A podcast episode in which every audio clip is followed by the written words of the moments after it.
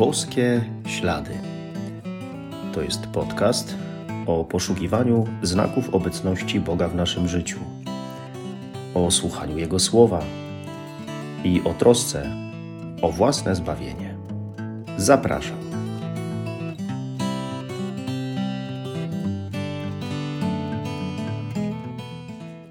Witam serdecznie, szczęść Boże. Miesiąc maj to miesiąc maryjny, ale też zdarza się, że właśnie w maju przeżywamy uroczystość zesłania Ducha Świętego. A to nie kto inny, właśnie jak Maryja, na Ducha Świętego najpełniej się otworzyła. Dała mu się poprowadzić. Uczyniła w sobie mieszkanie dla Ducha Świętego. Tak sobie czasami myślę, Czemu akurat święci tak bardzo zachwycają? Skąd brali siłę do heroicznych czynów, poświęceń? Dlaczego na przykład mnie urzekła osoba świętego Jana Bosko? Pewnie dlatego, że tak, a nie inaczej w swoim życiu dał się poprowadzić na wzór Maryi, Duchowi Świętemu. Na pewno w prowadzeniu dzieła, w tym wszystkim, czego dokonał, jaki był, ksiądz Bosko sam by sobie bez Bożej pomocy nie poradził. Ale wszystko stało się możliwe dzięki otwarciu się na Boga, dzięki trwaniu w Nim. I chociaż w życiu księdza Bosko trudności nie brakowało, to ostatecznie Bóg ze swoją łaską wyprowadzał z tych różnych sytuacji trudnych dobro. Posłuchajmy Słów Ewangelii według świętego Jana. Wieczorem w dniu zmartwychwstania, tam gdzie przebywali uczniowie, choć drzwi były zamknięte z obawy przed Żydami, przyszedł Jezus, stanął po środku i rzekł do nich: Pokój wam. A to powiedziawszy, pokazał im ręce i bok. Uradowali się zatem uczniowie, ujrzawszy Pana. A Jezus znowu rzekł do nich: pokój wam. Jak ojciec mnie posłał, tak i ja was posyłam. Po tych słowach tchnął na nich i powiedział im: Weźmijcie ducha świętego. Którym odpuścicie grzechy, są im odpuszczone, a którym zatrzymacie, są im zatrzymane. Możemy sobie wyobrazić, jak czuli się uczniowie jak najpierw po przeżyciu z Jezusem tylu pięknych chwil, a potem po traumie Jego męki i śmierci, teraz przebywali w strachu, w smutku, zamknięci. Jak musieli się czuć? Tak jak zamknięte było pomieszczenie, tak zamknięci w sobie byli oni sami i ich serca, nie mający nadziei. I nam się może zdarza wpadać właśnie w taki stan obawy o jutro, braku nadziei, smutku, zmartwień. Ale tak jak w życie, w sytuacje uczniów, tak również w nasze życiowe sytuacje wkracza zmartwychwstały Jezus. Jezus, którego nic nie powstrzymuje. Jezus przynoszący pokój i radość. Radość, której już nikt nie zdoła i im, i nam odebrać. Bo właśnie źródłem trwałego pokoju i radości, i to mimo różnych trudnych doświadczeń, jest zjednoczenie z Bogiem, jest trwanie w Bogu. Radość i pokój to niektóre z owoców Ducha Świętego, którego właśnie Jezus udziela swoim uczniom. To dzięki Duchowi Świętemu uczniowie będą trwać w zjednoczeniu z Jezusem zmartwychwstałym już na zawsze.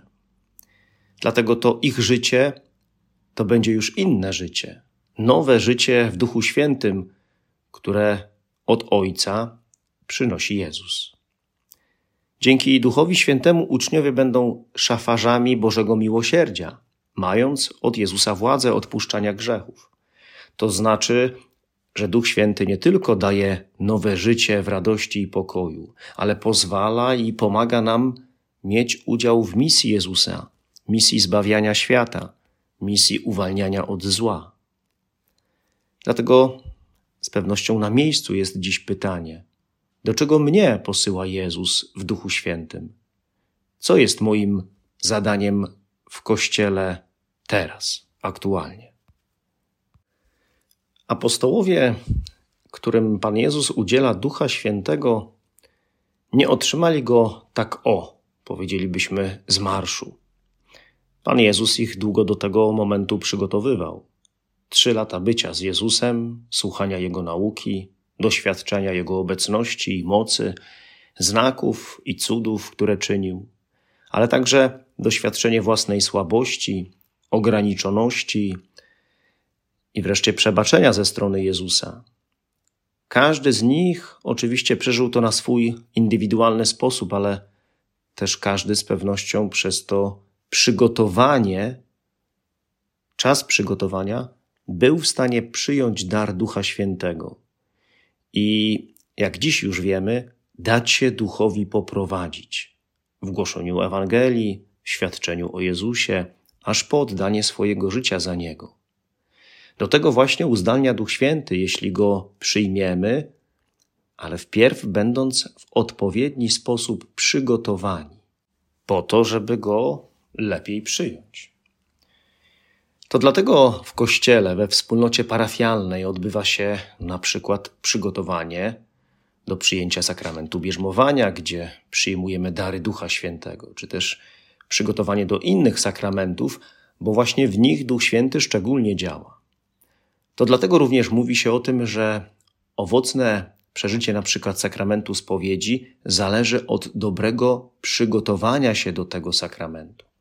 Im lepiej się przygotuje, tym lepiej go przeżyje i lepsze będą owoce tego sakramentu. Więcej Duch Święty będzie mógł wtedy we mnie zdziałać.